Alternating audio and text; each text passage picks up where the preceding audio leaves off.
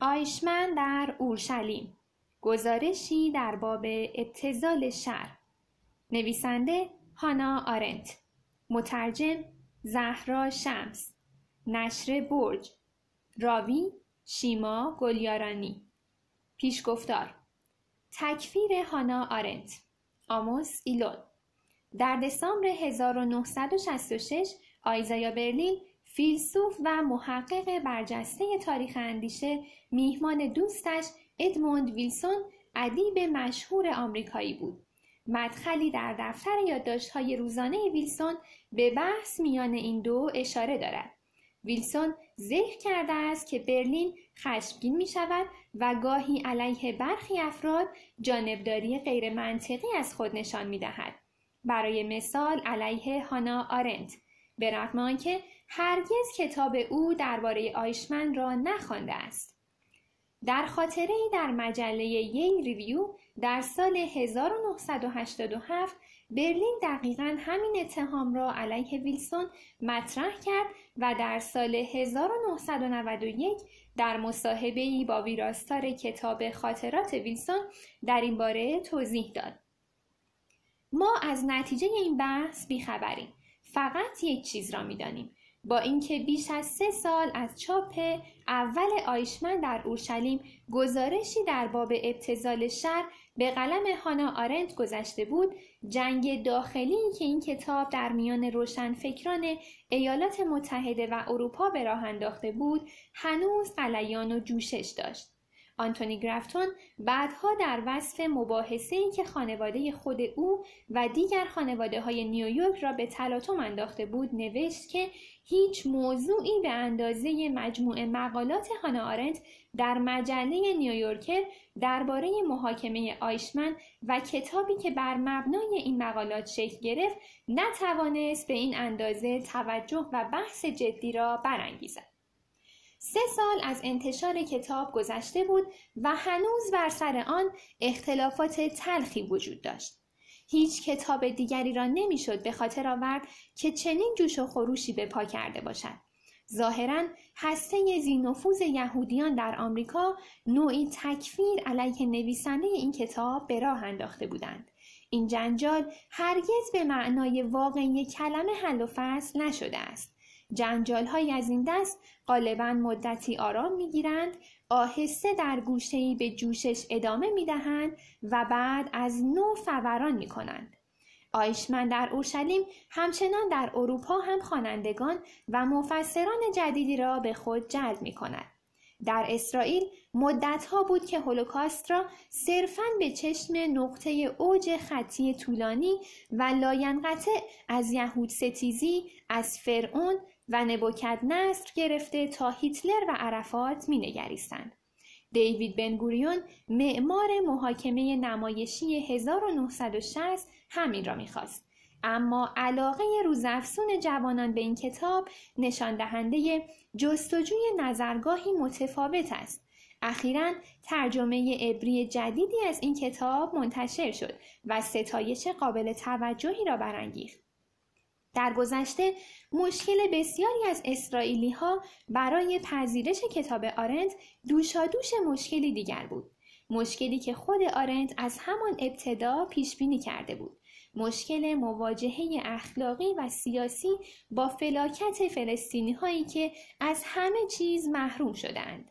فلسطینی ها هیچ مسئولیتی در برابر فروپاشی تمدن در اروپا نداشتند اما در نهایت آنها بودند که تقاسش را پس دادند. در اروپا سقوط توتالیتاریسم کمونیسمی در تجدید علاقه به کتاب آرنت سهیم بود. همچنین در چند سال اخیر با انتشار مکاتبات پرتعداد آرنت با کارل یاسپرس، ماری مکارتی، هرمان بروخ، کورت بلومنفلد، مارتین هایدگر و هاینریش بلوخر شوهر آرنت این علاقه بیشتر شده است. تمامی این نامه ها گواه ظرفیتی نادر از دوستی، فرهیختگی و خونگرمی اند. مکاتبات آرنت با بلوخر علاوه بر این سابقه ای از مکالمات آتشین یک عمر زندگی است از ازدواجی که در روزهای تیره و تار برای این دو پناهنده تحت تعقیب گریزگاهی امن بود.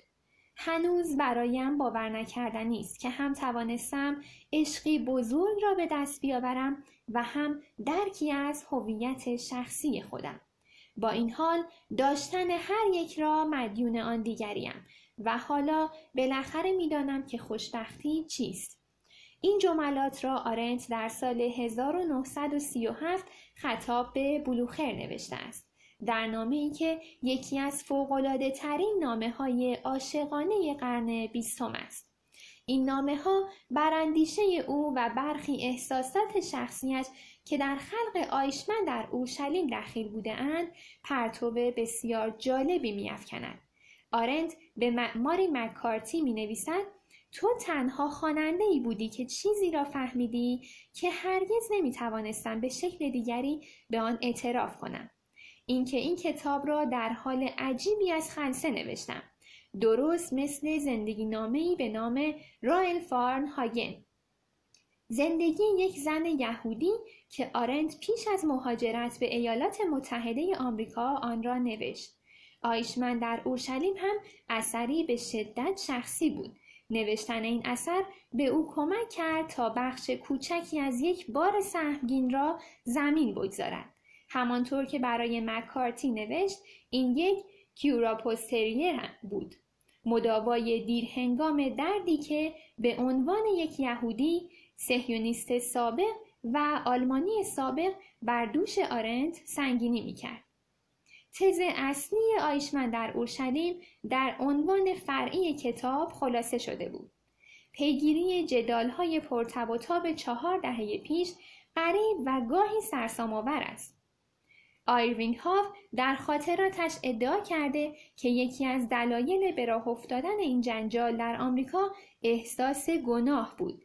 احساسی فراگیر و مهار ناشدنی که تا آن زمان به ندرت در ملع عام مطرح شده بود. به همین دلیل هاو معتقد بود که از دل تقابل با آرند نتیجه خوبی بیرون آمده است. برخی اتهامات طرح شده علیه سبک نگارش و لحن نسخه اولیه کتاب که در نیویورکر منتشر شد موجه بودند و در چاپ کتاب برطرف شدند. مثلا لقب پیشوای یهودیان که آرنت به لئوبک داده بود. اما اتهامات دیگر به وضوح غلط بودند. برای مثال برخی ادعا می کردند که آرنت آیشمن را تبرعه و یهودیان را محکوم کرده است. او ابدا دست به چنین کاری نزده بود.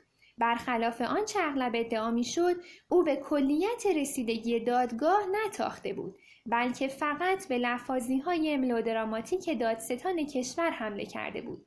آرنت از تعیین مجازات اعدام از سوی دادگاه حمایت می کرد.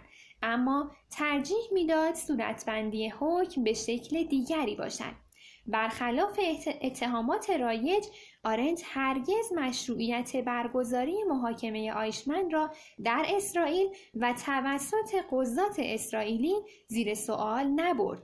و باز برخلاف آنچه معمولا می‌گویند هیچ وقت قربانیان را به خاطر کوتاهی در مقاومت مسئول کشتار خودشان ندانست او در واقع داشت با تلخی به دادستان کشور حمله می کرد که جرأت کرده بود چنین ادعای سنگدلانه ای را مطرح کند.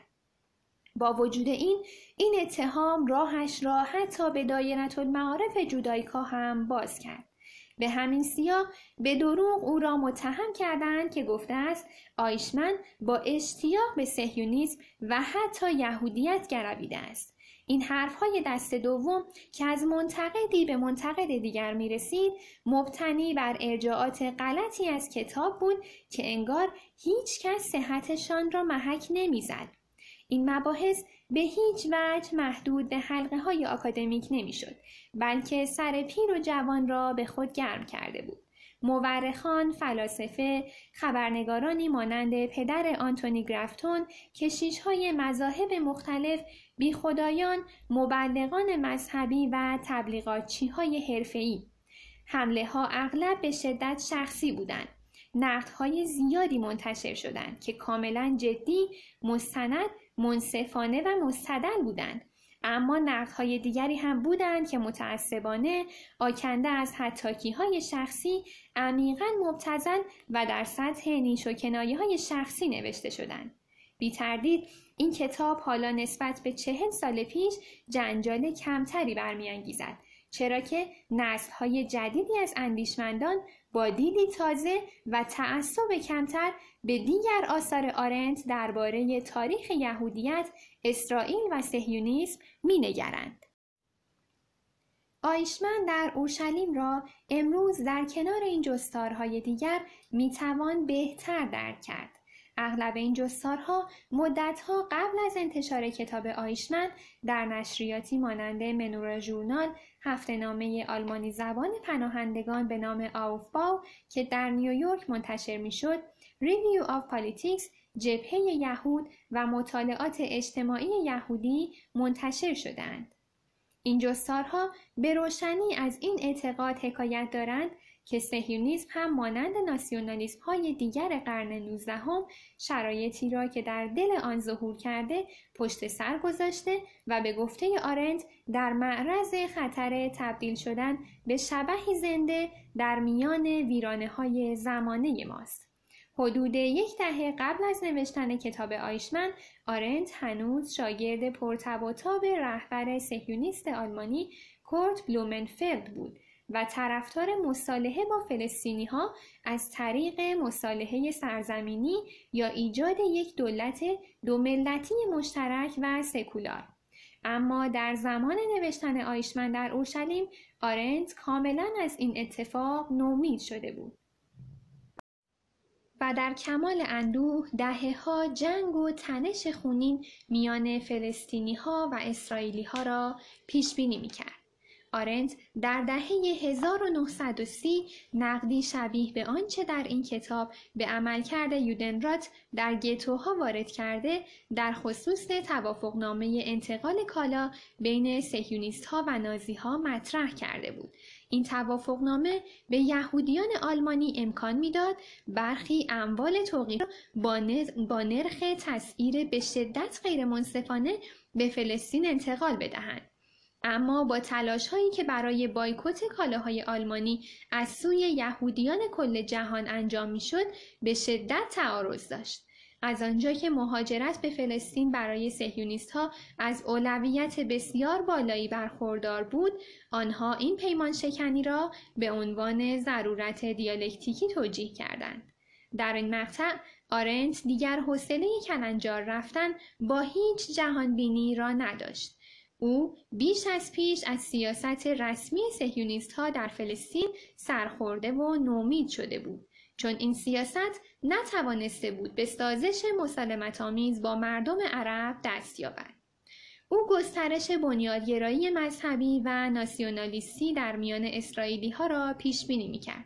این هشدارها در آن زمان درست مثل کتابش درباره محاکمه آیشمن تحریک کننده به نظر می رسیدند. استدلال آرنت هم مبنای اخلاقی داشت و هم مبنای عملی. او اصرار داشت که اسرائیلی ها باید قدرت و یا سرزمین را با اعراب فلسطین تقسیم کنند. اکنون که به گذشته مینگریم هشدارهای او نشان از بصیرتی ژرف دارند خوانندگان امروز شاید آمادگی بیشتری داشته باشند تا جستارهای آرند و کتاب او درباره آیشمن را صرفاً بر مبنای ارزشهای خود این آثار بپذیرند. در بد و انتشار کتاب آیشمن چنین وضعیتی نداشت. اکثر خوانندگان یهودی و بسیاری افراد دیگر از کوره در رفته بودند. چه دوستی ها که بر سر این ماجرا خاتمه یافت همین چند وقت پیش دیپلمات های اسرائیلی موفق شدند اتحادیه ضد افترای بنای بریت را قانع کنند که نقد سهیونیسم یا اسرائیل شکلی از یهود ستیزی است. برخی از حملات منتشر شده به کتاب آرند چنان خشم لجام گسیخته دارند که حیرت انگیز است. در اسرائیل واکنش ها پیچیده تر و نقد هایی که مطرح می شد نسبت به واکنش ها در آمریکا بی سر و صداتر بود. خشم بسیار کمتری نسبت به کتاب ابراز شد. شاید چون در خانش و برداشت نخست به نظر می رسید که انتقاد آرنت از رهبران محلی یهودی در اروپای اشغال شده به دست نازی ها معید همان توصیفات کلیشه سهیونیستی از یهودیان دیاسپورا است.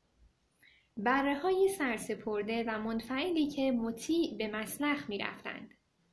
از آن زمان تا کنون چندی از منتقدان آرنت از شر و شور گذشته خود ابراز ندامت کردهاند. عذرخواهی هایی از این قبیل نخست زمانی شنیده شدند که آرنت از دنیا رفته بود. آرنت به هیچ اسمی پایبند نبود و به نظریه های فراگیر اعتماد نداشت. هوش و تیزبینی او در باب ماهیت شر سیاسی شاید این روزها گوش شنوای بیشتری نسبت به زمان انتشار اولیه کتاب پیدا کند. از نظر او شر لزوما فقط از حیولاهای شیطانی سر نمی‌زند بلکه افراد ابله و کودن هم می توانند مرتکب شر شوند و آثاری فاجعه بار بیافرینند. آرنت با بیتوجهی به روشنفکری عرفی و هنجارهای آکادمیک کماکان چهره فرهیخته و جذاب باقی مانده است. سی یا چهل سال پیش معجون تحلیل اجتماعی، خبرنگاری، تأملات فلسفی، روانشناسی تلمیح های ادبی و حکایت های موجود در بهترین آثار او منتقدین را از جا به در می برد و آزارشان می‌داد. امروز اما افسونگر و گیراست.